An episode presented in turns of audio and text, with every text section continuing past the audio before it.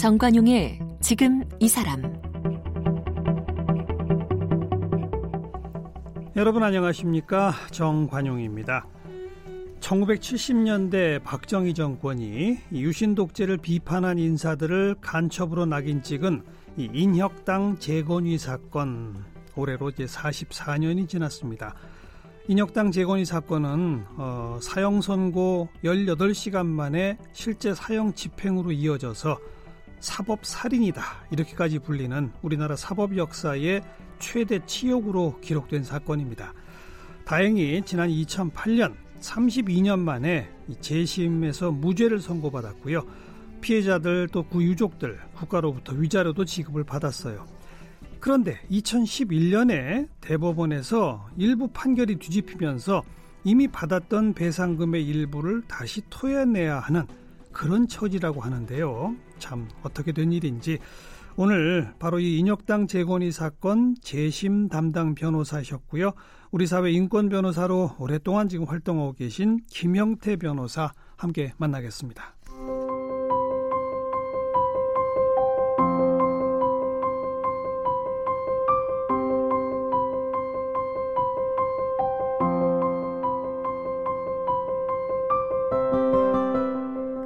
김영태 변호사는 서울대학교 법학과를 졸업했습니다. 제23회 사법시험에 합격해 1986년부터 변호사로 일하고 있고요. 1988년 민주사회를 위한 변호사 모임 창립 멤버로 첫 홍보간사를 맡았습니다. 김영태 변호사는 그동안 사형 폐지와 인권 보호 활동에 앞장서 왔는데요. 특히 임수경 문규현 방북 사건과 치과의사 모녀 살인 사건, 송도율 교수 사건과 MBC PD 수첩 광우병 보도 관련 사건, 인혁당 민청학년 재심 사건, 용산 참사 등 우리 사회 뜨거운 논쟁이 됐던 사건에 늘 함께했습니다. 대통령 소속 의문사 진상규명위원회 상임위원과 참여연대 공익법센터 소장, 방송문화진흥회 이사와 월간지 공동선 발행인 등을 역임했고요. 현재 법무법인 덕수 대표 변호사이며 사단법인 천주교 인권위원회 이사장을 맡고 있습니다. 저서로는 지상에서 가장 짧은 영원한 만남이 있습니다. 네, 김영태 변호사 나오셨습니다. 어서 오십시오. 네, 안녕하세요. 네. 오늘 우리가 이 다룰 주제 우리 청취자들이 잘 모르고 계신 분들 네. 참 많은 사건인데요. 한마디로 어쩜 이럴 수가, 어쩜 이렇게 구구절절이 억울할 수가, 뭐 이런 생각이 드는 사건입니다. 네. 차근차근 풀기 위해서 70년대 인혁당 재건위 사건 이게 무슨 사건이었죠? 민청학년하고 연결된 거죠? 그렇죠. 74년 봄에 이제 이 사건이 저기 중앙정보부에서 발표를 해가지고 사건이 시작됐거든요. 그런데 네.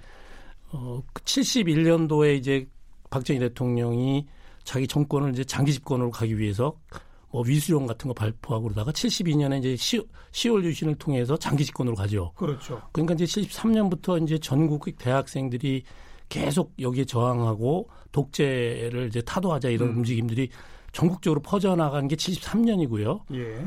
그러니까 이제 정권이 위기를 느끼니까 73년 겨울부터 이 학생들 전국적인 움직임을 잡기 위해서 음. 사건 하나 큰 그림을 그립니다. 그래가지고 그게 민청학년 민청학년입니다. 그래서 음.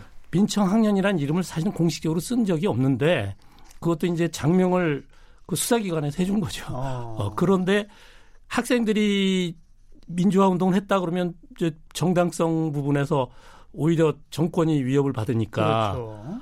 그 뒤에는 북한 정권이 있다. 네. 아, 이렇게 북으로 끌고 가기 위해서 만들어낸 예, 북과 고리로서 학생들을 이렇게 뒤에서 배후 조종한 그 인혁당이라는 조직이 있었다. 음. 정확하게 말하면 인혁당 재건위가 있었다. 이렇게 음. 엮어가지고 4월 달에 74년 4월에 대대적으로 예. 이제 그 발표를 하고 사건 발표를 하고 예, 이제 뭐 예. 학생들을 전국에서 잡아들인 거죠.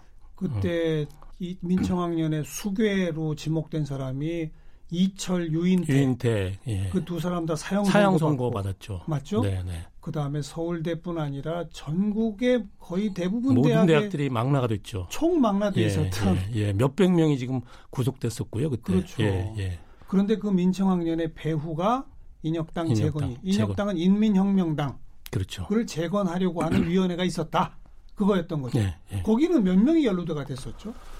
어, 거기 수십 명이 잡혀갔는데 음. 이제 재판 결과로만 보면 사형 선고를 받은 분이 여덟 분. 여덟 명. 예. 어. 그다음에 그 무기징역 20년, 15년씩 받은 분들이 15명. 네. 그래서 23명이 이제 판결 아주 주- 중형을 선고받았죠.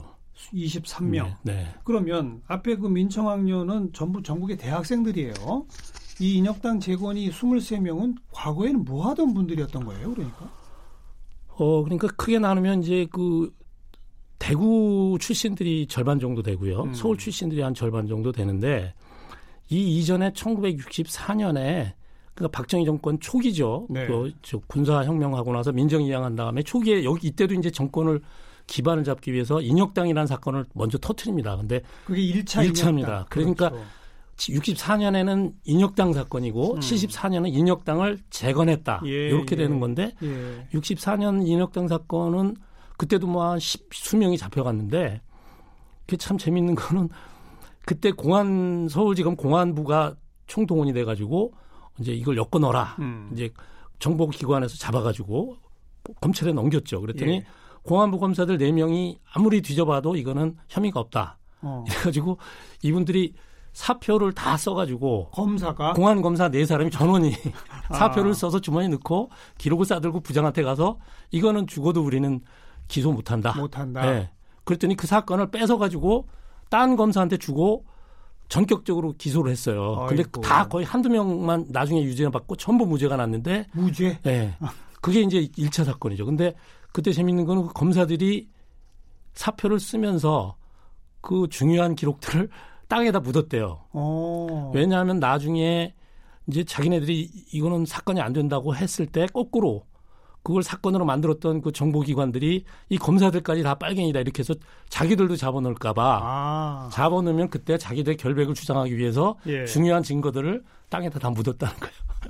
그, 다- 그 나중에 또 찾았대요. 그럼 그 나중에 꺼냈죠. 다뭐 다 무죄가 났으니까 전부 다. 아. 그래서 그게 1차하고 그때 이제 잡혀간 분들이 대다수가 많아요 여기. 그리고 이제 그때 한 번 잡혀갔다가 근데 그때 잡혀가서 네. 무죄 받았던 무죄 받고 나왔고 그분들이 사형이나 이 그렇게 된 거죠. 네. 무기징역을 받았다. 그렇죠. 그래서 아. 지금도 지금 그 1차 인혁당 사건의 경우에 지금 재판이 진행되고 있어요. 그래서 재심. 예, 재심이 진행돼서 얼마 전에 무죄를 다 받아서 형사보상을 받고요. 그러니까 음. 2차, 1차 다 지금 무죄가 난 거죠. 네. 그러니까 그 대구에 있는 분들이 한 절반, 서울에 있는 분이 절반인데 되게 우리 사회에서 보면 상류층이었어요. 그러니까 군인도 이제 그 장교 출신들 군인이었고 어. 6.25 참전 용사들 어. 있었고 사형수들 중에요. 예. 그리고 그 그때 피아노가 있고 자가용의 기사를 굴렸다 그러면 이야. 74년이면 그때 굉장히 부자거든요. 그렇죠. 네. 어. 그런 사람들이 여러 여- 여러 명 있었고 또 네. 그 학력도 뭐 굉장히 고- 뭐 서울대 출신들이 여러 많았었고 예. 그다음에 뭐 고등학교 교감 선생님 또 저 경기여고 뭐 수학 선생님 뭐 이런 식으로 해서 음. 우리 사회에서 보면 굉장히 상류층에 있는 그 지식인. 경제적으로나 지적으로나 굉장히 위쪽에 있는 사람들이죠. 근데 이제 그룹. 그분들이 40년대 후반부터 진보 운동을 한 건 맞습니다. 아. 음. 그러니까 그 박정희 정권이 그 이 자기네 기반을 잡기 위해서 진보 운동 세력을 다 망라해서 털기 위해서 네, 인혁당을 네. 만들었기 때문에 사실 인혁당 때문에 대구나 경상도가 그 전에는 이 남쪽에서 진보 세력이 제일 셌거든요. 그랬죠. 예, 뭐 대구가 음, 그 진보 세력이 셌는데 이 인혁당 사건 이후에 대구의 진보 세력이 괴멸됐죠. 맞아요. 예, 지금까지. 음. 1차 인혁당 64년 대부분 무죄. 근데 그 사람들이 재건이 사건으로 다시 또 엮여 들어가서 거기서는 무려 8명이나 사형 선고. 예. 중요한 건 그 사형 선고 내리자마자. 대법원에서 15시간 만에 예. 전격적으로 사형 집행. 그래서 사법 살인이라고 예, 부른 거 아닙니까? 예, 맞습니다. 음. 그 저희가 재판하다가 이제 기록을 봤더니 교도소에 이제 선고를 내리고 4월 7일 날 선고 내리고 대법원에서 이제 선고해서 사형이라는 게 구- 교도소로 가야 되지 않습니까? 그렇죠. 서울구치소로 가야 되는데 예. 그, 그 수령에 도장이 찍혀 있어요. 몇 시에 도착, 사형 어. 집행하라는 어. 판결문이 도착하는 시간보다 먼저 집행했어요. 교도소에 명령서가 오기도 오기 전에 혹시 그건 왜 그랬는지 나중에 밝혀진 거 있습니까? 음, 그러니까 처음부터 이게 그 각본에 의해서 아. 그러니까 이게 시작부터 이제 그러면 4월 3일 날 이제 대대적으로 그, 그 정보기관에서 발표를 하는데 거기 보면 조사를 해야 되지 결과가 나오잖아요. 네. 이 사람들이 무슨 죄를 지었는지. 네, 근데 네. 조사하기도 전에 막 그때 잡아들이고 있을 때 이미 사건 전체의 그림을 딱 그려놓고 조직도가 이미 있어요. 발표를 해요. 음. 이런 이런 사건이다. 발표 음. 조사도 안 하고 음. 발표를 다 하고 아직 검거도 안 됐는데. 검건도 안 했는데 아. 그리고 긴급 조치 4호를 발동하잖아요. 음. 근데 거기 보면 뭐 그 이걸 괴멸시키는 거거든요. 민청학령과 인혁당 이걸 갖다가 이제 처벌한다는 건데 예. 이 사람들이 죄를 지었는지 무슨 죄를 지었는지 이런 것들이 수사도 되기 전에 이미 법까지 만들어 가지고 이 사람들을 향한 그 긴급 조치 4호를 발동하는 거죠. 네. 그러니까 대대적인 사건을 만들고 사형 집행까지 보여줌으로써 이 사회를 꽁꽁 얼어붙게 만들자. 그렇죠. 아마 그렇죠. 이런 거겠군요. 그렇죠. 그래서 사실은 10월 유신으로 이제 영구집권이 되는데 네, 네. 그것이 이제 시작되는 그래서 그 다음에 무기 내지 15년형을 받은 15분은 몇 년 정도 복역하고 나오셨습니까? 그 이제 그 박정희 대통령 시에 사망하고 나서 79년 80년 봄 지나고 나서 11일 풀려났죠. 이후에 예. 음, 어, 80년대에 풀려났죠. 이제 그렇군요. 서울의 봄 네. 막 와서 시끄럽고 막 민주화가 막 될 것처럼 막 그럴 때 풀려났죠. 네. 그 직접 복역하고 나오신 분들, 그 다음에 사형 집행이 된 분들의 유족분들, 이제 이런 분들과 함께 재심에 들어간 거 아니겠습니까? 네. 재심에 들어간 게 2008년이에요. 그 전에 어, 뭐, 뭐 과거사 진상조사위원회 이런 등등에서 일단 다뤄졌었죠. 오, 그 재심을 사실은 준비한 거는요. 98년입니다. 그러니까 어, 어, 이분들이 이제 75년에 처형되고 그 다음에 98년이면 한 13년 정도는 그냥 울면서 또 돌아다녔어요. 이 음. 가족들이나 뭐 이 본인들이. 그 예. 왜냐하면 그때 이제 민가협이라는 게 만들어져서 음. 그 군사 정권에 탄압받은 학생들이나 노동자들의 부모 가족들이 이제 단체를 만들었는데 그게 80년대에 만들어졌잖아요. 네, 80년대 만들었는데 민가협조차도 이 인혁당 유족들이나 관련자들은 안 받아줬어요. 아, 그리고 사실은 민청학년을 변론했던 음. 우리의 그 1세대 인권 변호사님들도 인혁당은 뛰어냈어요. 왜냐하면 아. 학생들이 이게 인, 인혁, 인혁당 때문에 빨갱이를 몰린다 그래가지고 아. 그러니까 변호사들도 외면, 인권 변호사도 외면하죠. 예. 민가협도 외면하죠. 시민사회운동단체가 다 외면했어요. 그러니까 아. 김수환 추경 쫓아다니고 뭐 많이 그런 외국 외신에다가 호소하고 음, 갈 데가 없을 때 이제 천주교 쪽에를 찾아왔고 문정현 신부님이 이분들을 받아가지고 이제 저희 천주교 인권위원회에다가 이제 이걸 인계를 해서 음. 네. 저희도 사실은 천주교라는 틀이 없으면 이거 맡기가 어려웠어요. 왜냐하면 이거 맡으면 우리도 같이 빨갱이를 몰리기 때문에 아. 98년인데도 그 정도였거든요. 그러니까 예, 예. 그래서 98년에 이제 김대중 정부 때인데도 그렇죠. 어. 그래서 98년부터 재심 준비를 시작해서 이제 관련자들 면담하고 막 그러다가 2001년에 이제 그 대통령 소속 의무사 진상규명위원회 김대중 음. 여권이 만들었던 그 위원회에서 이분들을 돕다가 옥사하는 사람이 있어요. 그분들을 조사하는 과정에서 이게 밝혀졌죠. 아, 어, 그래서 그걸 토대로 예. 재심이 이루어지고 민사 재판이 이루어진 거죠. 네. 음. 그만큼 80년대 후반, 90년대 전반 후반까지도 아 이거는 역시 북한과 연계된 네. 간첩이기 때문에 단순 민주화 운동과에 섞이면 곤란해. 네. 이게 기본이었군요. 기본이었어요. 네. 그 그만큼 몰랐다는 거죠. 민주 진영도 실체를. 모르기도 하고 정권이 워낙 그 이념 공세로 그 빨갱이 딱지를 붙이는 게 아, 무서웠기 때문에 아, 정말 아이 사람도 아닐 수도 있지만 그래도 안 돼. 혹시 혹시 예, 예. 네. 무서운 거죠 일단. 근데 우리 음. 김 변호사님은 차근차근 실체에 가니까 정말 북한하고는 완전 무관. 완전 무관이죠. 아, 왜냐하면 그 무관이라는 게 밝혀지는 게 뭐냐면 북쪽에서도 이분들이 북한 방송을 들었던 것이 이제 하나 걸, 그 걸려 있는 게 있는데 거기에 보면 북쪽에서도 남조선의 혁명은 너네들이 알아서 해라. 음, 우리는 간섭 안 한다. 음, 그렇게 그 선언하는 게 나옵니다, 그게. 어, 그러니까 그 논리 자체로 하더라도 이미 관계가 없다는 거죠. 그리고 이분들은 그쪽하고 무슨 연계라고는 건 전혀 없고 그냥 대구를 중심으로 또는 서울을 중심으로 그 해방 전국 이후에 발생했던 그 남쪽에서의 진보 세력 운동들입니다, 이들 이분들. 아. 전혀 연계가 없죠. 네, 네. 참. 그래서 재심 끝에 무죄를 선고받은 게 몇 년이었습니까?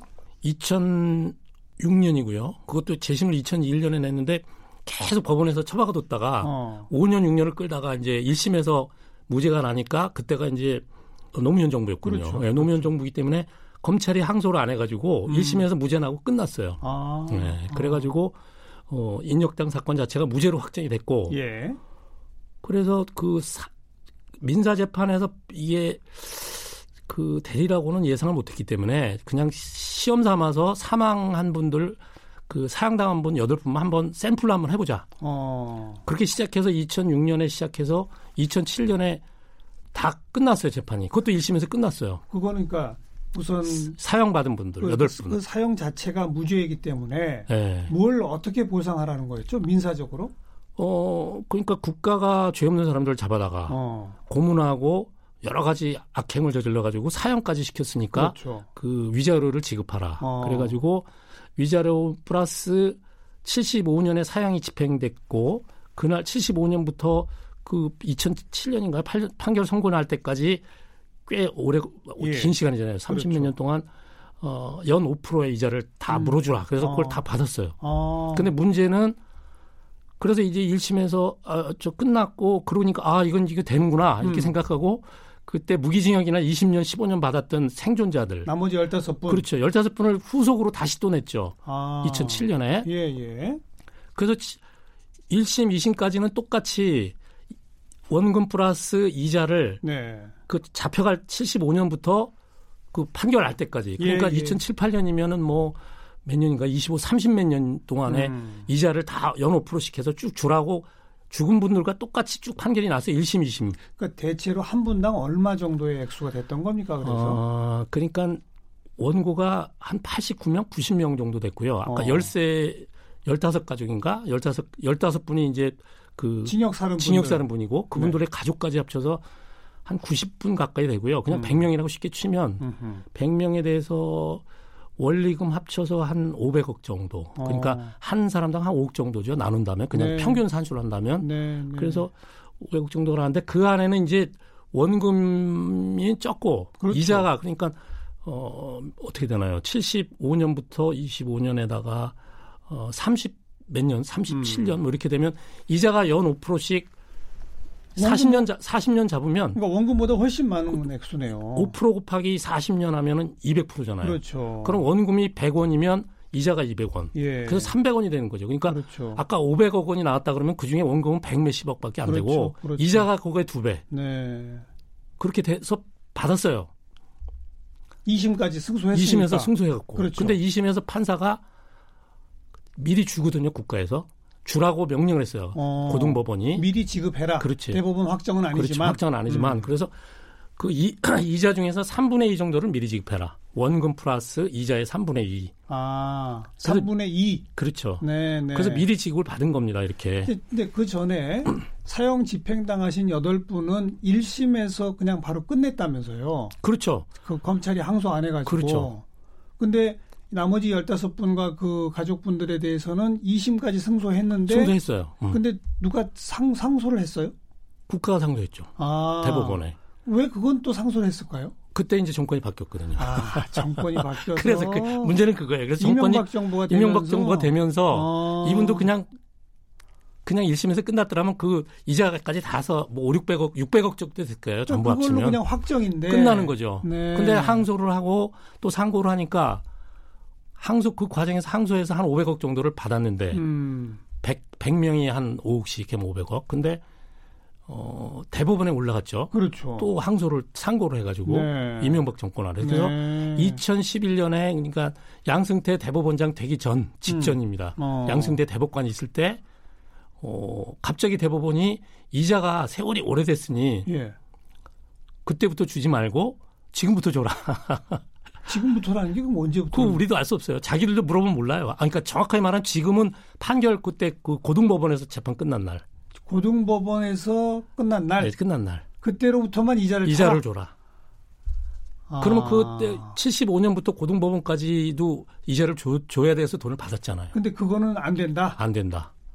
아. 음. 그러니까 그 그러면 세월이 오래됐으니까 이자를 지금부터 줘라. 그건데 세월이 오래됐다는 게 도대체 몇 년이 되면 오래된 거냐? 그거는 그 선고한 대법관들도 모를 거예요. 어. 10년입니까 20년입니까는 물어보고 싶어요. 그 대법관들한테. 그런 기준까지는 말하지 않고 기준을 잡을 수가 없죠. 아무튼 너무 음, 오래돼서 음, 음, 음. 이자가 너무 많으니 음, 음. 고등법원 판결로부터 대법원 확정까지의 기간만 이자를 줘라. 예, 줄 때까지. 예. 그참 논리가 이상하네요. 어, 그죠? 그러니까 그거는 예를 들면 사람이 누굴 때렸다, 다치겠다, 아니면 네. 교통사고를 냈다. 그런데 그때 그러면 돈을 물어줄 책임이 생기잖아요. 그렇죠. 그럼 그때부터 안 주면 그때부터 이자가 발생하잖아요. 그렇죠.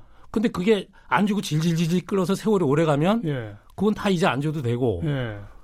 최근부터 줘라. 최근 재판해 갖고 어, 재판에서 뭐, 뭐 어쩌 그러면 어. 국가가 그 오랜 세월 동안 아, 그걸 갖다가 못된 짓을 해서 이자, 저걸 이자를 안 줘놓고 네. 세월이 오래됐으니까 지금부터 이자를 줘라 이런 논리이기 때문에 네. 그게 인혁당뿐 아니라 과거사 사건들 그리고 정치적 사건 아니고 오래된 사건들이 있어요. 그렇죠. 그런 것들이 다 여기 해당돼 갖고 연결될 수가 있죠. 다 해당됐어요. 그래서 이자가 다 일률적으로.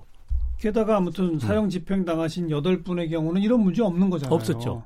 나머지 그 징역 살아신 열다섯 분과 그 가족들만 지금 이런 문제가 생긴 거고. 그래서 제가 변호인으로서는 참 변호사로서는 참 후회스러운 게 그때 그냥 사형 당한 분들하고 한꺼번에 징역을 한꺼번에 다 할 걸. 아이고. 근데 그때는 사실은 이거 설마 이길 수 있을까? 그리고 돈은 얼마나 나올까에 대한 개념이 전혀 없었기 때문에 어. 그냥 한번 해본다는 그리고 제일 억울한 건 죽은 사람들이니 네. 한번 해보자. 네. 그 정도로 이제 말하자면 사회 분위기가 어떻게 보면 이게 이런 사건에서는 첫 사건이나 마찬가지거든요. 맞아요. 네, 그러니까 근데 그 후에는 사실 민청학년 네, 피해자들도 따라 나왔죠. 간첩 조작 간첩 사건 다 뭐. 받았죠. 네. 근데 그 그때 이자 계산은 어떻게 다 했어요? 그거 뭐 일괄적으로 다 이자가 그 고등법원 판결 끝날 때부터로 했죠. 그렇게 됐어요. 네, 인혁당 이걸 스타트로 해가지고. 아, 그 이후로는 전부 그렇게. 네. 근데 네. 이게 재밌는 거는 보도연맹이라고 있죠. 6.25 때 이제 네, 잡아 네, 네. 국가가 데려다가 다 죽인 거. 그러면 50년이니까 2010년도라 그러면 음, 60년이 지났잖아요. 그럼 그것도 이자가 5% 곱하기 60년 하면 300%예요. 음. 인혁당은 400%고 음, 그러면 음. 어, 저기 400%에 그러면 300% 60년 곱하기 5에서 300%인데 어, 이거 재밌어요. 그러니까 보도연맹 사건에서 1심하고 2심에서는 죽은 분들한테 2천만 원씩 주라고 그랬어요. 네. 거기다가 이자가 300%가 붙으면 60년 동안 6.25 예. 때부터 300% 붙으면 2천만 원이면 이자가 6천이 되죠. 그렇죠. 그럼 합천이 8천만 원이잖아요. 예. 그게 8천만 원 주라고 1심, 2심에 선고가 났는데 음. 그 사이에 대본에 올라가 있는 아 1심에서 그렇게 선고가 났어요. 근데 대법원에 올라가 있는 사이에 어, 인혁당이 그렇게 했잖아요. 네. 그러니까 고등법원 판사들이 보도연맹 고등법원 판사들이 어. 이걸 보고 어 이자는 지금부터 주라고 그러면 이자 우리가 지금 8천만 원쯤 주려고 그랬는데 예. 그러면 2천만 원밖에 못 받네. 예. 그러니까 원금을 8천 원 올렸어요. 고등법원 판사들이. 그런 일도 있어요. 또 주복 구구식이네요. 아니 아니 그러니까 1심, 2심 판사들은 총액을 줄 게 얼마가 정해져 있어요, 머릿속에. 그래서 원금하고 이자가 이렇게 나눠서 주는 거예요. 그러니까 알겠어요. 8천 정도 주는 게 맞다 이렇게 생각하고 음. 원금 2천에 이자 음. 6천 했던 건데 대법원이 저런 식으로 나오니까 고등법 판사들이 아 그래 그러면 이자를 원금으로 해서 8천 주자. 어. 그래서 요 인혁당도 대법원에서 만약에 그렇게 이자를 깎고 음. 그랬으면 고등법원으로 이자 다시 계산해 그리고 파기해서 환송하면 되거든요. 그, 그러면 돌려보내면 원금을 해주면 되는데 아마 고등법원에서 분명히 원금을 넣었을 거예요. 근데 파기 환송 파기 환송 안 하고 자기가 자판해서 끝냈어요. 그걸로 그냥 종결. 네. 어. 그래서 그 담당 주심 대법관한테 지난번에 뭐 어디 언론사에서 뭐, 그왜 그렇게 했냐고 물어봤더니 기억 안 난다. 왜 그걸 자판하느냐? 왜냐하면 대법원은 기억 안 난다고 했어요. 대법원은 어. 금액에 관해서는 자기네들이 알겠습니다. 안 하거든요. 근데 그나저나 음. 그렇게 미리 받으신 돈으로 또 일정 부분 민주화 운동에 기여하는 무슨 기금도 내시고 제가 그런 기억을 하거든요. 그다음 또 그 온갖 고초를 당해 오셨으니 빚진 것도 갚고 그렇죠. 다들 쓰셨다면서요. 그렇죠. 근데 지금 다시 그 미리 받아간 돈 음. 토해내시오라고 음. 또 국가가 소송을 냈다면서요. 네.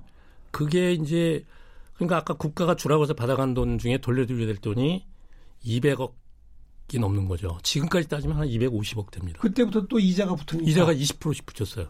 거기도 20%예요? 네. 1년에? 아이고. 그 지금 그 돈 못 내고 있는 거잖아요. 어, 많은 분들은 이제 자녀분들 직장에 있는 분들은 압류되기 때문에 자발적으로 낸 분들도 많고요. 음. 그다음에 이제 돈을 다 써서 진짜 돈이 없는 분들 그리고 노인들 이런 분들은 못 내고 있는 거죠. 음. 무슨 해결 방법 없습니까? 어, 지금 검찰 법무부 과거사위원회에서도 작년 재작년에 이거 이렇게 하지 말라고 한번 얘기를 했고 그다음에 금년에 국가인권위원회에서도 어, 대통령한테 권고를 했거든요. 음. 이거 너무 국가가 이중 삼중으로 피해를 주는 거 아니냐. 그런데 국가에서는 지금 명시적으로 답변을 안 하고 있고요. 음. 지금 최근에는 이제 그래서 국가가 좀 조정 같은 걸 통해서 네. 어 지금 저기 강정마을의 경우에 손해배상 해군이 청구한 거 뭐 밀양 이런 데서 몇 개의 사례가 있는데 에, 국가가 그거를 이제 조정을 통해서 그걸 안 받는 걸로 네, 네. 이렇게 결정한 사례가 있기 때문에 이것도 그렇게 됐으면 좋겠다라는 음. 게 저의 바람이죠. 네. 음. 그러니까 방법은 있네요. 대통령이 그죠? 정부가 네, 그, 네. 런걸 받아주면 되죠. 네. 맞아요. 전례도 음. 있습니다. 음, 음. 이거는 그러니까 이미 받은 거 토해내시오라고 이명박 정부 때 다시 소송을, 소, 송을 네. 제기했기 때문에 네, 네. 받게 된 거잖아요. 그렇죠. 근데 우리가 받을 돈이 있지만 조정을 통해 우리가 안 받겠습니다 하는 방법도 있다는 거죠. 정확하게 말하면 강제 집행을 안 하겠습니다. 그럼 되는 거예요. 음, 채권까지 음. 포기할 필요도 없고요. 네. 국가가 채권은 있지만 강제 집행은 안 하겠다. 아. 그러면 그럼 눈 감아주겠다는 얘기군요. 그렇죠. 이게 해결이 되는 거죠. 네. 국가 권력, 정부에 의해서 어, 감옥살이를 하고 사형 집행을 당하고 그 가족들은 평생을 빨갱이 자식들이란 오명을 쓰고 살고 겨우겨우 겨우겨우 재심해서 무죄를 받고 겨우겨우 배상금 받아냈는데 자기들이 또 계산 잘못했다고 다시 토해내라고 하고 계산 잘못이 아니라 계산법을 바꾼 거죠. 그러니까요. 어, 옛날부터 주지 말고 지금부터 주라. 음. 참 제가 오늘 시작하면서 음. 구구절절이 어쩜 음. 이렇게 억울할 수가 이런 말씀 드렸는데요. 음. 우리 청취자분들 다들 좀 같이 기억하고 힘을 보태주어야 그나마 뭔가 해결 방법을 찾을 수 있지 않을까 생각이 됩니다. 오랫동안 애써 오신 우리 김영태 변호사 감사드리고요. 좋은 말씀 잘 들었습니다. 네, 고맙습니다. 고맙습니다.